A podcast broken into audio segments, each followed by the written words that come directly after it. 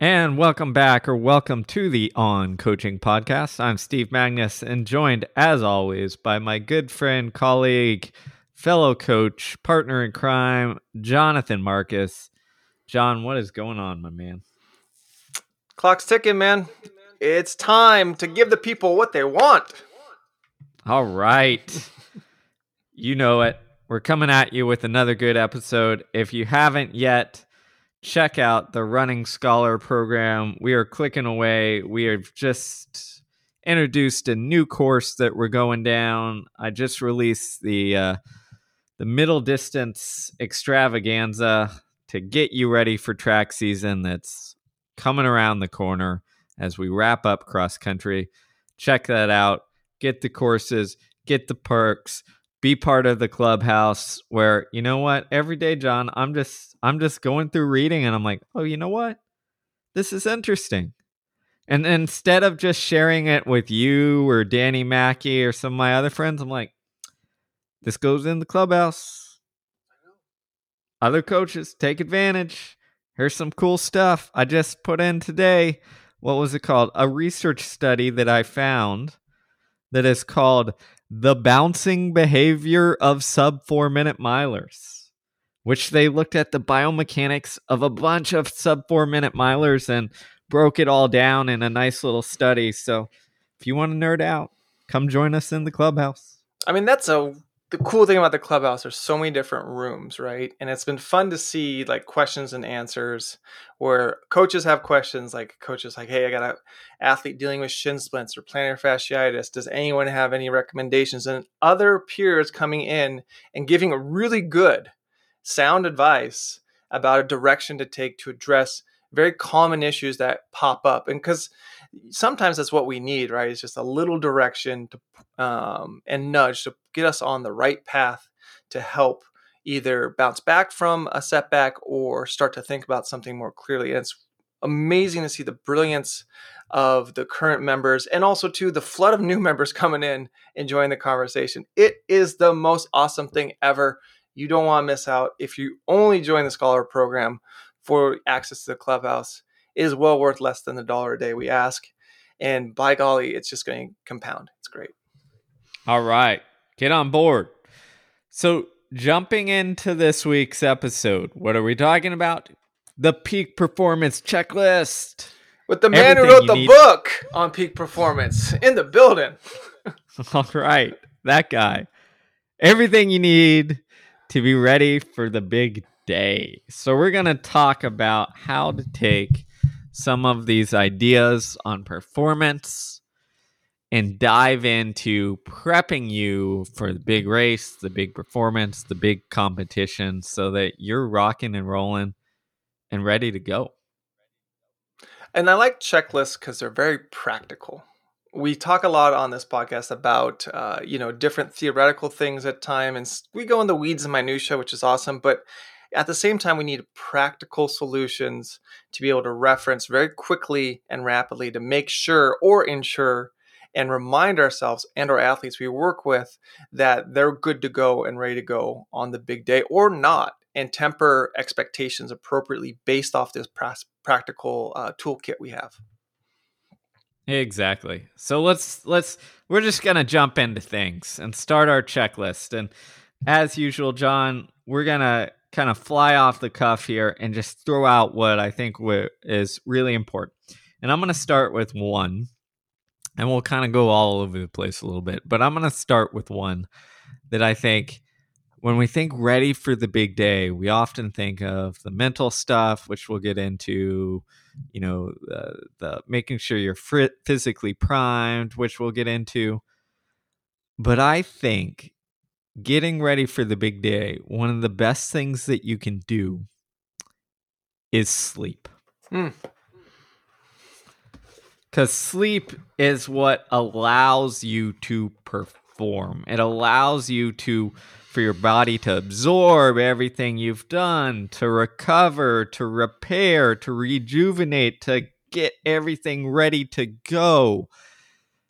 And I think if you can nail your sleep going into especially going into the big day into going into the big race And it's not so much the night before where you might have some nerves, but it's having some good sleep recovery in that week or so leading up into it that really kind of frees you up and gets your body to what I'd call like its top potential of like, hey, we're restored, we're recovered, here we go, let's get after it. I agree 100%. I mean, sleep is the foundation of performance. And we know this from uh, the, the science is pretty clear on this, right? You, a lot of positive things happen in sleep. Human growth hormones release, testosterone's release, cerebral spinal fluid is drained from your brain. You know, uh, all these things happen in the deepest uh, cycles of sleep. And if you don't have those available to you and you sabotage that, you kind of are this walking zombie, right? And this is where understanding the effects of alcohol, caffeine, uh, blue screen stimulation, and those time horizons is critical. Remember, caffeine has a half life of about five to six hours, roughly, in most people. Alcohol, it takes uh, for one drink to be metabolized about you know five to eight hours in most people. Things compound when you have more than one drink of alcohol, when you have uh, when you have more caffeine, right? It's just think of it like a workout. How easy is it for your body or your system to, you know, if you're a condition runner, to do one times 100 at your 5K race pace and then move on? It's not really that big of a stress, right? It'll interpret it, it'll be fine. But if you do all of a sudden um, 10 times a K at 5K race pace, with very shallow rest at a high density, well, that's going to have a more severe impact on your system, right? It's the same thing with uh, what we ingest and then what the environment we um, subject ourselves to before we sleep and throughout the day. This is why I advocate for day drinking. if you're going to drink, drink early. Like because you want it's about a metabolism horizon. It's not about any social norms the worst thing you can do is have any kind of alcohol within about four to six hours before you go to bed. It is the worst thing because it makes it so you cannot get that deep sleep. And when you cannot get that, you can't get the uh, positive uh, hormone release. You can't get uh, that restorative feeling. And you end up um, getting this fake sleep, as they call it, where you don't go into the deepest stages of the sleep cycle and you stay very shallow. So you're sedated and you kind of pass out, but it's not sleep at all. And then your body is forced to quote unquote play catch up or be behind the eight ball, you know, um, for a, a little bit afterwards. And it can be a day to a week depending on the chronic severity of it. And if you have alcohol every night, as part of your like go to bed routine, you're probably chronically underslept and is one reason why you might not be recovering as well from workouts. You have decision fatigue, or you might not have um, the the power and the motivation and the stamina that you would like when you are doing your athletic activity. Yeah, exactly. I'm glad you you kind of went into the science there because I think it's important, and I think a lot of people say like, "Oh yeah, sleep's great," blah blah blah, do this, but it really does give us that foundation, you know, and it really does clear. It's like the uh, the uh, the reset button for your your brain, mind, and body, right? Where you just flush out bad stuff. You talked about cerebral spinal fluid and you know make sure you're raring and ready to go. Another thing it does as well is it sets your pattern up right? Your your body works on these nice circadian rhythms that are used to like getting sleep which is tied towards what you mentioned the hormone release growth hormone testosterone. And then you wake up and what happens when you wake up, depending when you wake up, you get that surge of cortisol that is like the wake up thing, right? Which then dictates when other hormones will occur later on, like, you know, melatonin release and all this stuff, which ties into, okay, we're going down this rabbit hole of, of circadian rhythms to a degree, but like, which ties into how you're ready to perform, you know? And like, are you ready to perform at 8 a.m. in the morning for cross country meet? Depends to a large degree on like your uh, you know to your patterning and if if you're ready to if your body is awake ready and and raring to go or not which again has a lot to do with our sleep cycle. So we could go down a bunch of rabbit holes on that but i think it's important is like okay what sets the stage to perform this sleep gives you this foundation puts you on the right kind of cycle to do so to be ready to go on race day and it's not, hey, I'm going to do this the day before. It's establishing that habit and that pattern. And I think that is, if we're saying peak performance checklist, sleep. Check it off, man. Yep. Get it done. I will add to the checklist stability. And this is multifaceted. So, stability not only physically, um, but also mentally, emotionally, environmentally, and also socially. So, what do I mean by that? So, you have to be stable and have a stable routine and a stable environment to be able to get routine sleep, right? If there's a lot of variance about when you go to sleep because of you know home life work life demands oh i just you know decide on an impulse to watch all three lord of the rings and the hobbit all night and do a marathon i didn't get to bed till you know 4 a.m and i have to be up at 7 a.m and you just you sporadically just give into those impulses and we know you know when you have lack of sleep you're more likely to give in to impulses again compounding interest here. Um, it, without that stability it's pretty darn near impossible to get a predictable systematic and progressive adaptation response from any type of stimulus stressor uh, that you regularly encounter and that's the name of the game for not only for athletes but pretty much for anyone in general. It is the core of Steve and Brad's peak performance book. The formula stress, you know, rest equals growth, right? And if you don't have the rest, all that stress is going to do is not create growth but decay. And without stability in your uh, environment, you're not going to be able to perform at a peak. Nor if you don't have stability socially. You have to be able to have people around you who are supporting you, who you trust, and also to uh, the reciprocation effect, people that trust you and that you support, right? Not as they call vampires, who are just yeah, narcissistic, selfish people trying to suck things away from you, or um, being uh, very poverty attented because uh, you're focused on who has the most likes on Facebook or Instagram or all those corrosive social device media devices that can gamify you and distract you as well. So being around real people who you really know, who can call you by name and recognize you by name and vice versa, and that you have a high degree of stability and trust was like a team, really important.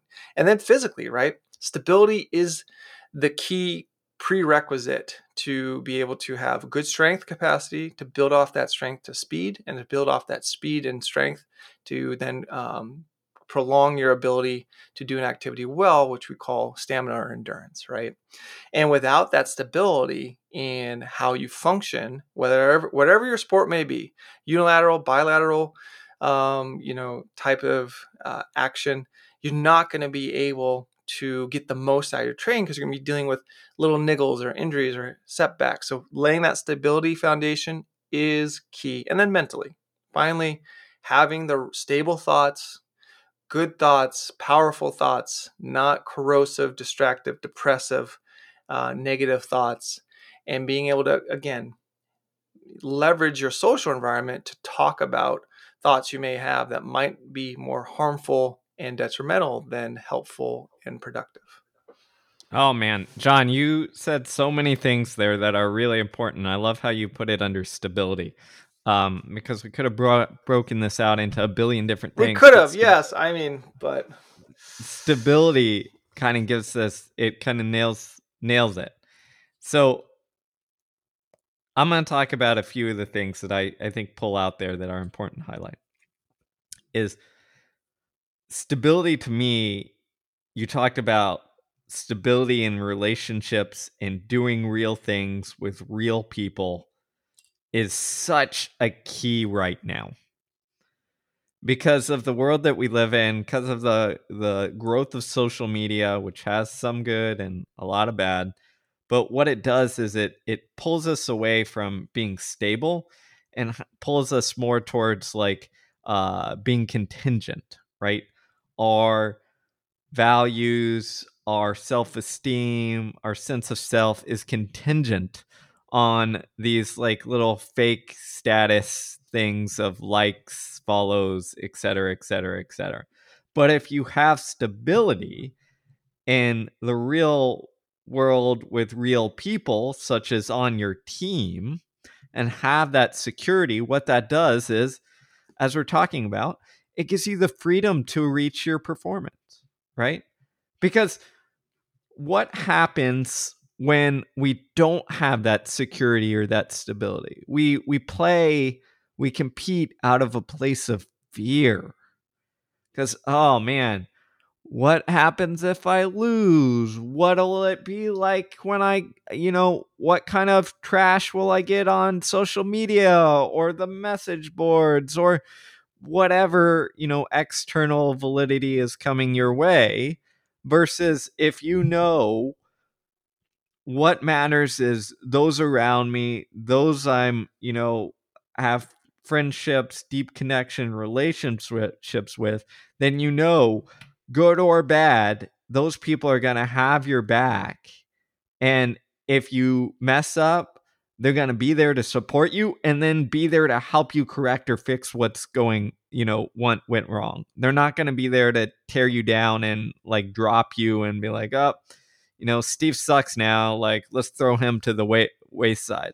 And I think that stability or security and your relationships and those around you is central and key to being able to perform at the highest level. And I I would we you know I talked about teammates, but I would also say around coaches too because coaches can get that that that buy-in or that belonging through fear, but fear is very ephemeral and short-lived. It it can often work for a little bit, but what happens is it's fake, right?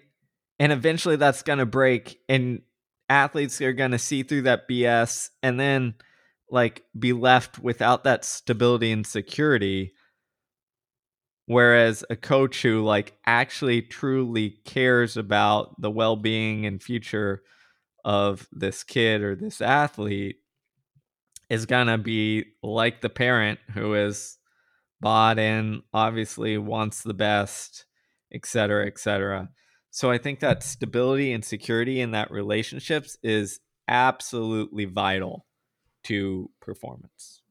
Yeah, without a doubt. I mean, as you're talking about that, it's also too you if you are not on solid ground with those who are closest to you or those you're doing activities with that requires performance, that requires stepping above and beyond your current capacity, your current limits, your current thresholds, it's going to be really tough to, um, um, you know, make that leap when the lights go on and your name is called.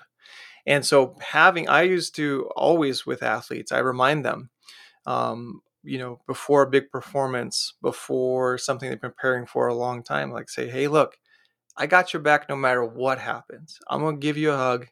And, you know, whether you win, we lose, you fall down, you know, you almost win, you run a great time, you know, you lay a fat, stinky egg. Like I relieve them of that um, um, insecurity about my reaction before the big day. And I go, no matter what, as long as you just give it everything you got, I, you know, I'm here for you even if you don't give it everything you got because of fear or anxiety or what have you, I'm still here for you. Like I'm a core part of your team. We're on this journey together.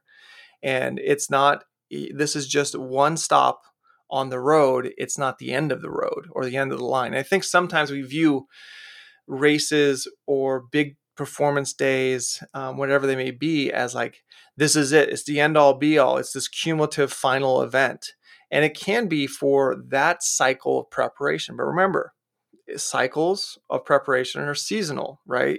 They're predictable, they ebb and flow like the season. So it's just one stop. And when you remind someone of that, on uh, before going into a big performance, you give them that permission to go and explore and take risks. Because without that, no one's going to risk. And on, you know, the big day, you have to take some calculated risks to do something you've never done before, but have that stability, security, and sense of support to be able to make those risks a reality. Yes. I, I think I think framing it in terms of risks is important because it's it's almost comes down to it's it's pretty simple. It's like are you allowing them and giving them the freedom to play to win the game? Or are you putting them in a mindset that is fear based where they're playing not to lose? And our goal is always to like give them the freedom to take, you know, appropriate calculated risks to see to explore their their form, to explore their potential. And it really is that like explorer's mindset that you're you're trying to do. And a large part of that does come down to that security, that stability, that sense of like belonging and and all of those things.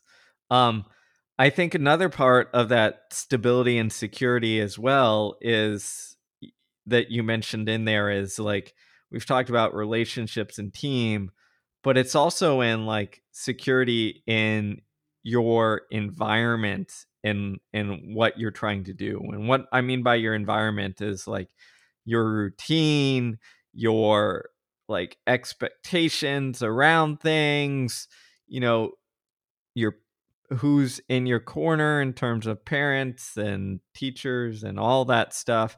Like having the right environment around you is is is is vital to uh performing. Mm-hmm.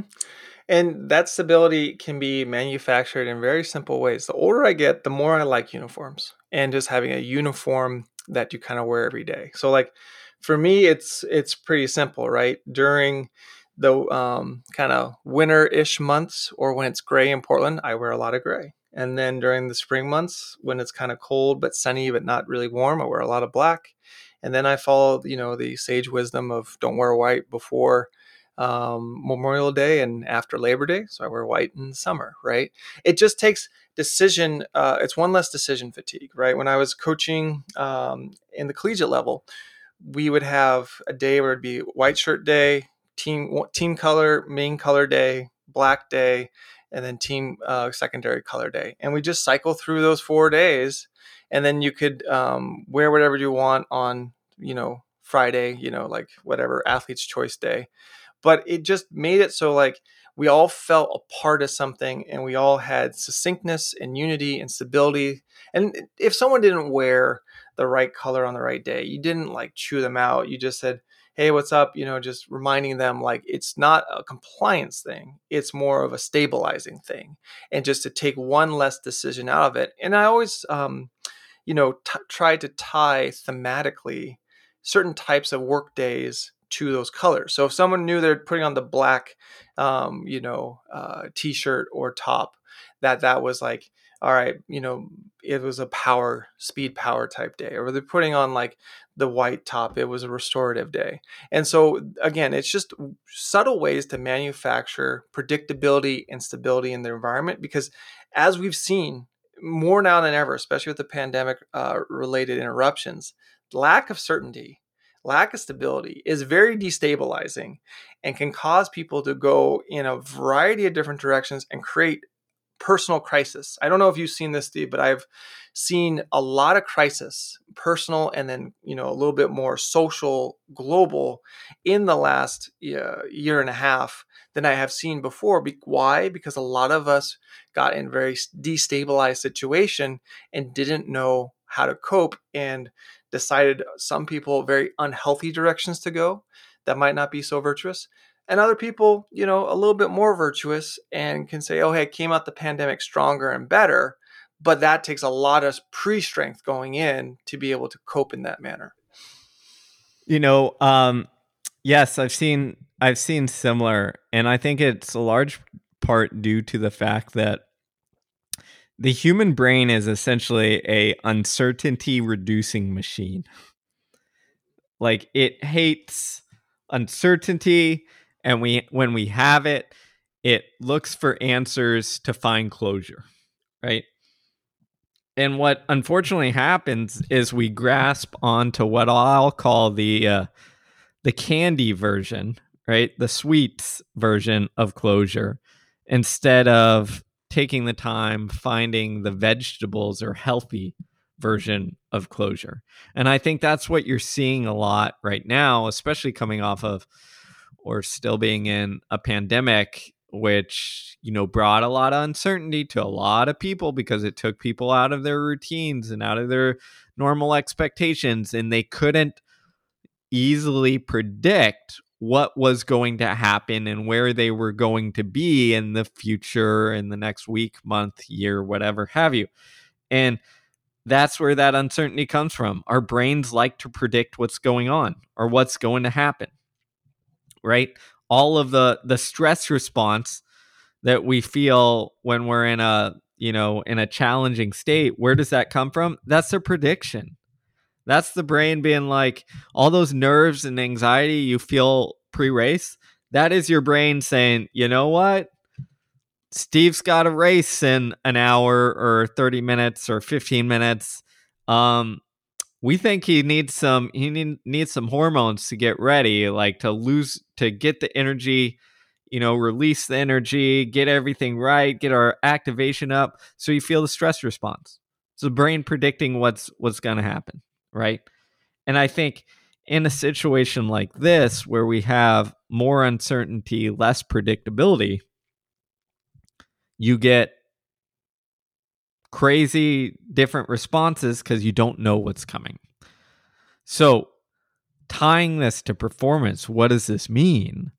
It means setting, if we're going to run a race, one of the keys, and this ties to stability as well, is having the appropriate expectations, seeing things as a challenge instead of a threat. Understanding what you are capable of, right? Being clear on what you think you're capable of, what that range is, and then having the appropriate race plan or strategy to execute that. Okay. Because those expectations, that is what our brain is going to use to predict things. It's going to, and if we can make that stable, where it knows, hey, you know what? I'm going to need a stress response, but I'm going to make it A, B, and C and have a little less cortisol, a little more testosterone because I think this works versus you know what? We got this this really tough race in front of me and i don't know what's going to happen. I don't know what i'm capable of. I don't know what what's going to occur. This could i could bomb and blow up and then my coach parent friends are going to hate me, think I'm a failure, et cetera, et cetera.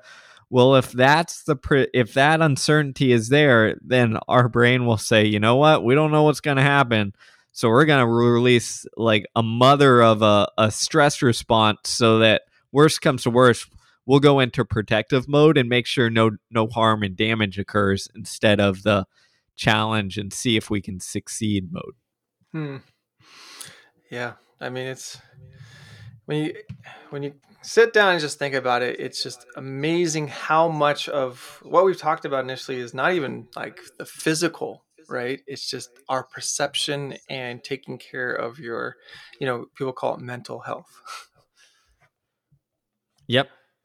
It, it you know, it, it it it's funny. It's it's like so much of performance we've we talk about you know the training and all this stuff and that matters too but it's really you know you got to have the foundation you know you got to have the stability as you said the security the relationships that are stable the belonging the you know to a degree predictability like enable to be able to perform and i think we often miss that um and instead focus on oh if we do this training and we get fit enough like we'll be ready to go and yes that plays a role but the higher and higher you go in performance the more the other stuff comes in, right? Because the stakes feel higher, right? In my neighborhood fun run, if I lose, I'm not thinking about, man, I let down the team or I let down my coach or my parents are going to be pissed off or whatever have you, right? As we amp up the expectations and all of that stuff, all of that comes into play, right? And the more stable, secure, we feel, we experience, the better off we're going to be able to navigate and handle that so that we're in an appropriate, positive place to be able to perform. Yeah. And as a leader or as a coach, I think when I was a younger um, coach just starting out, I thought it was so much about the tactics, right? What are we doing? And then I evolved to like, oh, it's a strategy. Let's think globally about how, like, what we do when we do it and why we do it from a physical preparation standpoint kind of sequences into itself to create this peak. And now I understand it is more environmental, more nurture. How are we setting up the team, the dialogue, the conversations, the day to day rhythms, the culture, if you will, um, and how am I as a leader impacting that for better or ill? And that I think is day one, the first thing any coach needs to uh, address and think critically and deeply about is what's the culture I'm setting up? How am I personally going to keep tabs on my behavior and my deeds and words? and presentation of who I am to reaffirm or discredit this culture that I want to set up.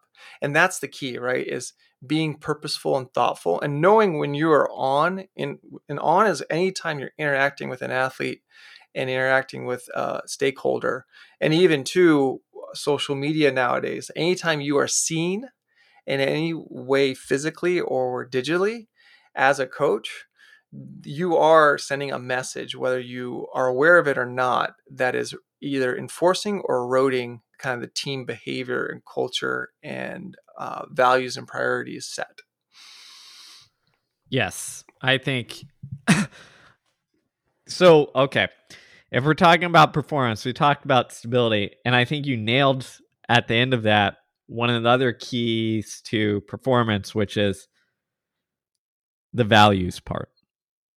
Mm-hmm. Like setting values, understanding what matters, like that is key and central to performance. And we're not talking like, oh, here are our company values and let's put these slogans on the wall and say that like they matter. Or put no, them on no, a t-shirt. Yeah, yippee skippy. Yeah. No, no. This is this is what do we stand for? What is our team identity, our self identity? Like what matters? What are our prior- priorities? What what in this it's the decision matrix, right? It's the yes. decision matrix. It's basically your your map, your compass. Exactly. Like it's that guiding north star that tells you like whether you're on the right track or wrong track. So getting really clear on what those values are you know, both as a team and individual is is central to performance. And it's something that i think we often kind of you know give a little nod or a wink to but we don't take the time to understand. And i think it's also like when you're dealing with a bunch of individuals on a team it's understanding that people are going to have different values that they bring to the table. And that's okay what you're trying to do is get clear on on their why. Like why are they part of this? What's the purpose in in uh, pursuing this very difficult sport? Like if you can get clear on the meaning the values the purpose then that honestly it reduces the decision making as you said and that decision making fatigue that often occurs because you can just ask like is this you know, reflecting or in alignment with my values. And if it is, great, don't have to think about it. If it's not, well, then that sends the alarm bell. And the key is just simplifying that and making it very quick, binary to assess, especially in confusing or trying situations, right? Where you could have the opportunity to do this, and it might actually, in the short term, um, lend to your benefit or your team's benefit. but in the long term might instill a, a culture and habits that are not the um, you know the most virtuous and effective. And I'll give a quick example of um, you know a friend of mine. He was a football player in high school, and he was playing against a very scrappy team, a kind of a dirty team, right? And so he decided to stick up for himself and fight back. And there were a lot of flags um, and penalties that game in this football game in high school. And you know, he had several, which was very uncustomary to him because he was in his mind just kind of sticking up for himself, but playing equally or a little bit more dirty than the competition um, incited or invoked him to play. And his team ended up winning the game. A close game, very exciting. But on the ride home, it was like they, you know, lost a grandmother all of a sudden, you know, um, to a heart attack in the middle of the night. Like, you know, it was a very solemn car ride. He couldn't understand why. Like the, the team won, like you know they uh, improved their ranking in the um, conference, and you know finally his mother turned around, looked at him, and goes, "I'm very disappointed in how you played today because that's not who we are." And you know that was it.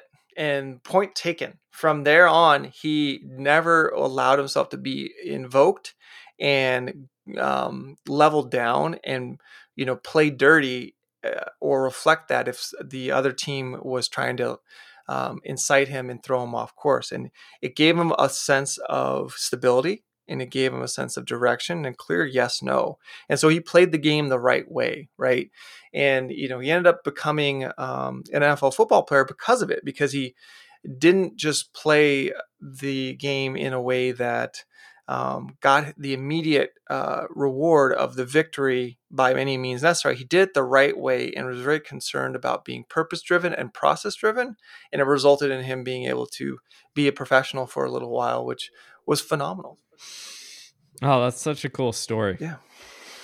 Such a cool and impacting and powerful story. And I think, you know, you look at it, that that's kind of what it's all about. It's like centering on what actually matters. Mm-hmm.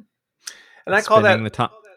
I call that playing to win, right? And I think this is another key checklist thing is for peak performance is playing to win. But the hard part is, and the irony is, a lot of people play to win, but they're actually not playing to win the right way. And so, what does that mean? Like you said, play to win, not um, you know, play to not lose. The the thing about being purpose and process driven is playing to win is actually can look like playing not to lose. And what that means is not losing things that are on your, under your control, not losing your composure, not losing your focus, not losing um, your purpose, not losing that clear sense of execution of the little things, the fundamentals, the process, right? And understanding this is what trust the process means is if you stay uh, an evangelical to those key um, controllables that you and your coach and team decided you have power over and can impact you can actually then get further and, and more successfully down the course down the um, the game so to speak or be met with those trying situations and come out successful because you weren't focused on greed or accumulating or winning or getting it, which is very difficult to do. So, like a lot of times, right, I hear runners before a big marathon be like, I want to win. Well, yeah, so does everyone else who, like, you know, is professional, worked hard, trained hard, and did all this. And that's great to say, kiddo. But what's the process? What's the strategy? What are the tactics? What's how are you driven to and identify winning? versus playing not to lose, as Steve identified, is a fear based um, uh, approach. And when you say, I want to win, well, now you just create all this fear are surrounded by anything that doesn't give you immediate feedback during your game or during your race that um, is demonstrating that you're um, winning, right? So all of a sudden you say, I want to win. And my plan to win is to run five minute mile pace for 26 miles. Great. And now all of a sudden, you know, mile 12, you run a 515. Oh, now I'm afraid because like my was my plan was to win this way. And it's like, no, that playing to win method is actually playing to lose. And the playing to win method I'm talking about is understanding what's in your control that you cannot lose composure or control over. So, my thoughts, my rhythm, my reactions, uh, my um, tactics for, you know, my if um, then strategies. If this happens, then I'm going to do that. That is the key and the harder work, but the more impactful and empowering work. All right. I think you just made a brilliant point there. And this is this is great, John. And I mean this sincerely. Playing to win, essentially, it doesn't mean actually winning. right? And, and, and this is brilliant because I think people hear that and they say, "Oh, I'm gonna play to win. Like I'm gonna go for it. I'm gonna, you know, win or bust. Like let's go." And what happens sometimes when you do that is when you have that in your mindset, you make yourself fragile. Because how many times have you seen it in a race? We can go from all the way, you know, high school JV all the way to Olympics, right? Where you see someone like, oh, I'm gonna, I'm going for the win. I'm doing this, and they're leading, they're leading, they're leading, and then the moment someone challenges and gets on their shoulder, right, or pushes just a little bit past, they just start to crumble, right? They fall apart. And what's happening there is pretty simple. Is that person had no if thens, no no contingencies, no you know secondary goals or or no security or stability besides like oh i'm gonna win. It's like win or not. And they freak out when that plan looks like it's not maybe not going to predictably happen. And that's where i think it's so important to establish play to win means you are freeing yourself up, right? You're freeing yourself up away from like the fear of like, well, what if this happens? What if I can't do this? What if, you know, what if I lose? Like, am I a failure as a person? Et cetera, et cetera, et cetera. And you're saying, like, I'm going to, like, you know, give the effort that I can and execute in this way and then have these these this ability to maximize my performance, my ability and where the chips fall, the chips fall. Yeah. And you see this like with very um, concrete examples again, not to um, knock on uh, this runner in any way, shape, or form, but it's the difference between a Ryan Hall career and a Kipchoge career. And Ryan has come out and said what got him excited was for time, right? For him, running for a time, he would rather run an American record and finish fifth in a marathon, right, Then win the marathon in what he deemed a so-so time. And Kipchoge was always um, has always talked about just delivering his personal best, a beautiful race for him. And as he ascended and got better and better and better, a personal best for him was aligned with world records, which is pretty exciting. But he stayed focused and committed to that process, playing to win. I can control me. I can control trying to do my best on the day. And, you know, versus you saw a lot in Ryan's type of racing, he would be on pace, like when he set the American half record in the half marathon uh, in Houston, and just light it all up, right? But then weeks later, couldn't even run that pace um, for 15k right? Because uh, uh this is what happened that year and you know in, in, jacksonville at the us 15k championships versus like someone like a meb keflezighi is a good example if people remember. He was always kind of process driven himself and running each race to his best based on the conditions of their race. Sometimes he got a calf strain and finished 225 you know it, it, it wasn't a crisis moment. It was like ah okay i gotta heal up moment. And so when we balance that uh, outlook, the moment you're off pace, right, you start to have this defeated mindset and hopeless mindset, and you drop out, right? Because like you go, what's the point? But when you have that kind of let's show up and see what happens attitude, you can have that Des Linden win the Boston Marathon or um, uh, the Japanese guy, you know, win that Boston Marathon, right? Those are that's amazing because they were able to say, "Hey, I'm going to, um, you know, make the most out of this and play to win of this really uh, unpredictable situation versus some faster runners who might have dropped out of the Boston Marathon and then two weeks later run like 206 or something. That's great, but at the end of the day, it's to me, it's not the sustainable or peak performance approach because you you got to control the controllables and understand what that means. Yeah, you know, it's interesting. I'm glad you brought that up because a time focus is often self-limiting. Yeah. You would know. There's, yes. Yes. There's only so much you can do. And there's only so many times you can improve or even get close to that time. Right? And I think we get seduced into this because times we can compare against ourselves, which is a good thing, all that stuff. We can talk about PRs and and which is great, you know, for high school age kids. And those time time drops come quickly, you know. Every couple weeks at worst in high school, you're setting some sort of PR, you know. Or if and, you're in cross country and run a quote unquote fast course, aka short course. yeah, exactly.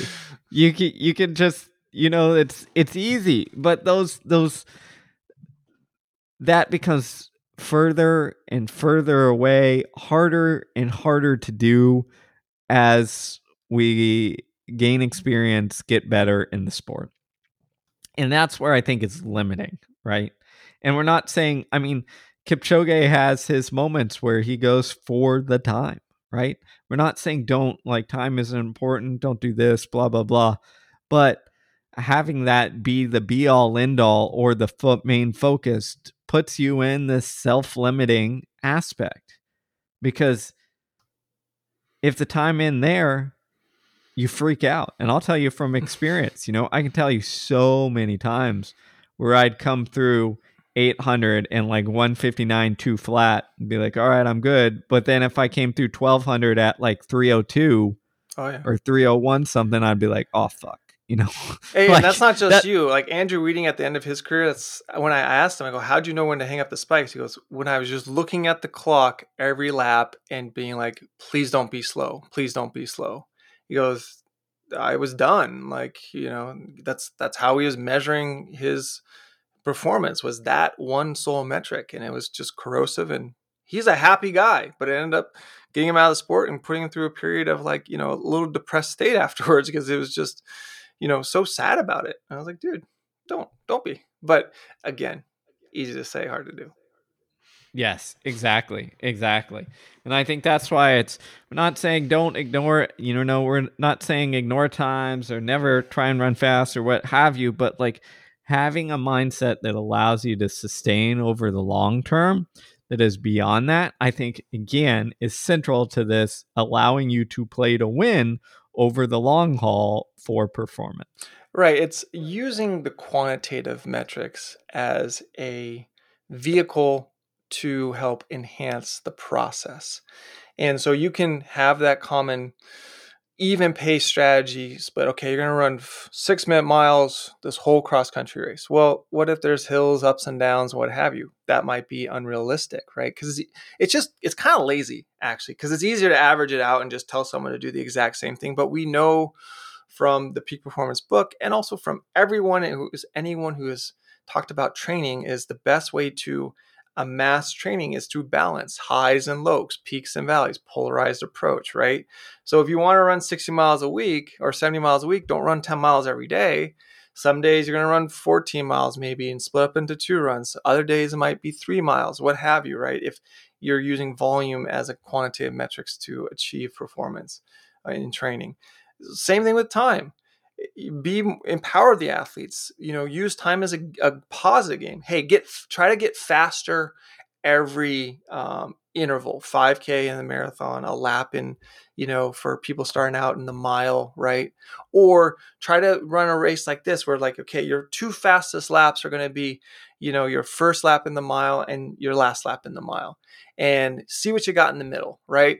And then use that to build bridges about how to actually successfully execute the task versus like you got to run every split the same or else and that was where you get that fear and that you know that losing mentality versus that winner's mentality exactly you know john as i sit here you know we're talking about performance so much of this is is making sure you don't fall down that that fear checklist yeah or that fear side of, of the fear things. cycle yeah mm-hmm. yep and you know I've been there before. You mentioned Andrew Wheating, but it it really is like that's what derails like performance, the ability to perform up to your your your potential, all of those things. And there's so many things as athletes and then also as coaches we can do to set athletes up so that they don't fall down that that fear side of the equation. Yeah, I mean, I have a sticky note on my um, desk that says, "Don't get angry and afraid. Don't do it," because those are both, you know, f- um, flight responses, right? In the fight or fight um, uh, binary reptilian brain choice um, symmetry we have, right? And so a lot of times we when we're we get afraid and we get angry, and anger it can be valuable in the short term for immediate. Okay, we gotta really defend our turf. You know, it's do or die, right? But the problem is, as we know in the the, the modern world, we are in this constant fight or flight do or die situation when it's really not, you know? And so we have all this excess cortisol um, streaming through us because of all these inputs. And for me, you know, one of the key ways that I really help athletes not get afraid or angry, and that's another part of my perform- peak performance checklist, is to go deep and narrow. And think of like, um, you know, Cal Newport's uh, book, Deep Work, right? So, what I like to have athletes do before the big race or a, a, an important performance. And what I do um, very seasonally, or you know, kind of almost, I found it's like every five weeks, is go dark on um, social media, go dark on websites, go just don't visit those things for a week period leading up to it, right? And it's amazing when I go dark on, say, Twitter or um, you know, posting content or what have you, or looking even online at news, quote unquote, for the um, the the news, the daily news cycle, how much more mental space frees up for me to tackle complex, um, you know, co- concepts, thoughts, tasks, projects, things, and it usually takes about three or four days of being dark for it to go to get this energy and rejuvenation to really focus on what matters, which is whether I have a project around the house, experimenting with some training, trying to develop a thesis for you know the next series of posts or podcasts or something. And i get so much done in that period i go man this is great. Why am i always dark? Because you know like like anyone else i like the game of social media and the internet. It's pretty fun and it's exciting and it's adventurous. But we got to remember there's times to not be excited. Like, you know, as Yoda says in Star Wars, right? Excitement, adventure, a Jedi cares not for these things. because excitement can distract, right? And that's the hard part is you know, if you think about movies, if you think about concerts, if you think about even events like uh, road races, track races, cross country races, they're really exciting.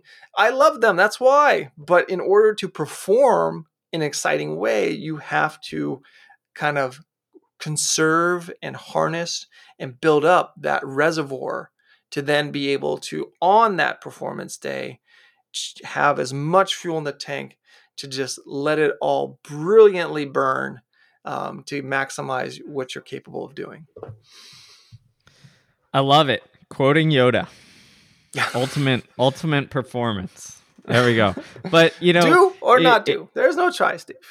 yes, I know. There's that. That is the key. No, I think I I think that's a brilliant place um, to wrap this one up because you know we can go down this checklist and look at mindsets and expectations and sleep which we brought in and stability and security and belonging and your environment and playing to win and like dealing with uncertainty mm, all those things are really really important but what it almost all comes down to is is just that is like you're freeing yourself up to do the deep work you know? You're moving the obstacles away whether they be physical in your environment or mental or emotional in terms of like giving yourself the freedom to perform and if you can free yourself up to perform at your best, then you know where you stand.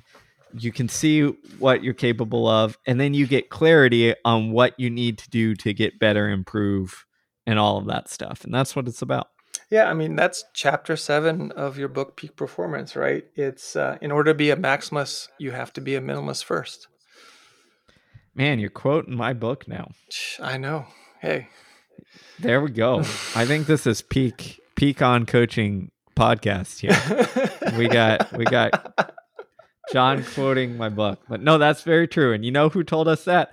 Mike Joyner. Yeah. Who is a world class physician, physiologist, um, ran, I, I believe, like 220 in the marathon back in the day. Mm-hmm. Um, who is the this the peak peak performer I know in terms of um, you know, being a minimalist to be a maximalist. Yeah. And I mean, so there's I think three really good books I'll offer the audience here to dive a little bit more deeper into this um, that kind of touch on everything we talked about. Obviously, Steve and Brad's peak performance book. Uh, the other one is um, The Way We're Working Isn't Working by Tony Schwartz, which, you know, is this uh, forgotten uh, needs that energize great performance that talks a lot about this stuff and then also will this make the boat go faster one i've been a book i've been i reread that was um, um, given to me by Vern Gambetta or uh, suggested to me by Vern.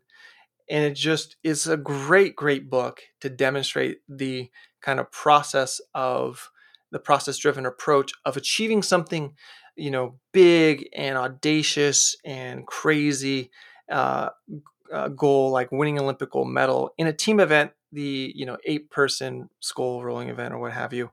Um, from a group that did not have uh, from where a lot of people thought a chance in hell to actually make that happen during that uh, late 1990s, early 2000 era. So those three books, if you read those, you will find th- common themes, but also interesting insights and practical examples that you can apply to your situation, whether you're a coach, whether you're an athlete, or whether you are a leader of some sorts in your community or at home or what have you.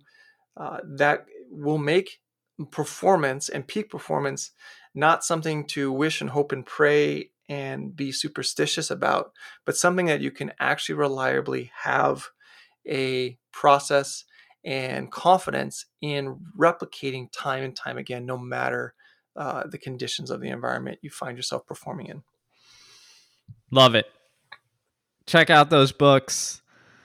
As always, books, the key to learning just about anything. Um, check them out.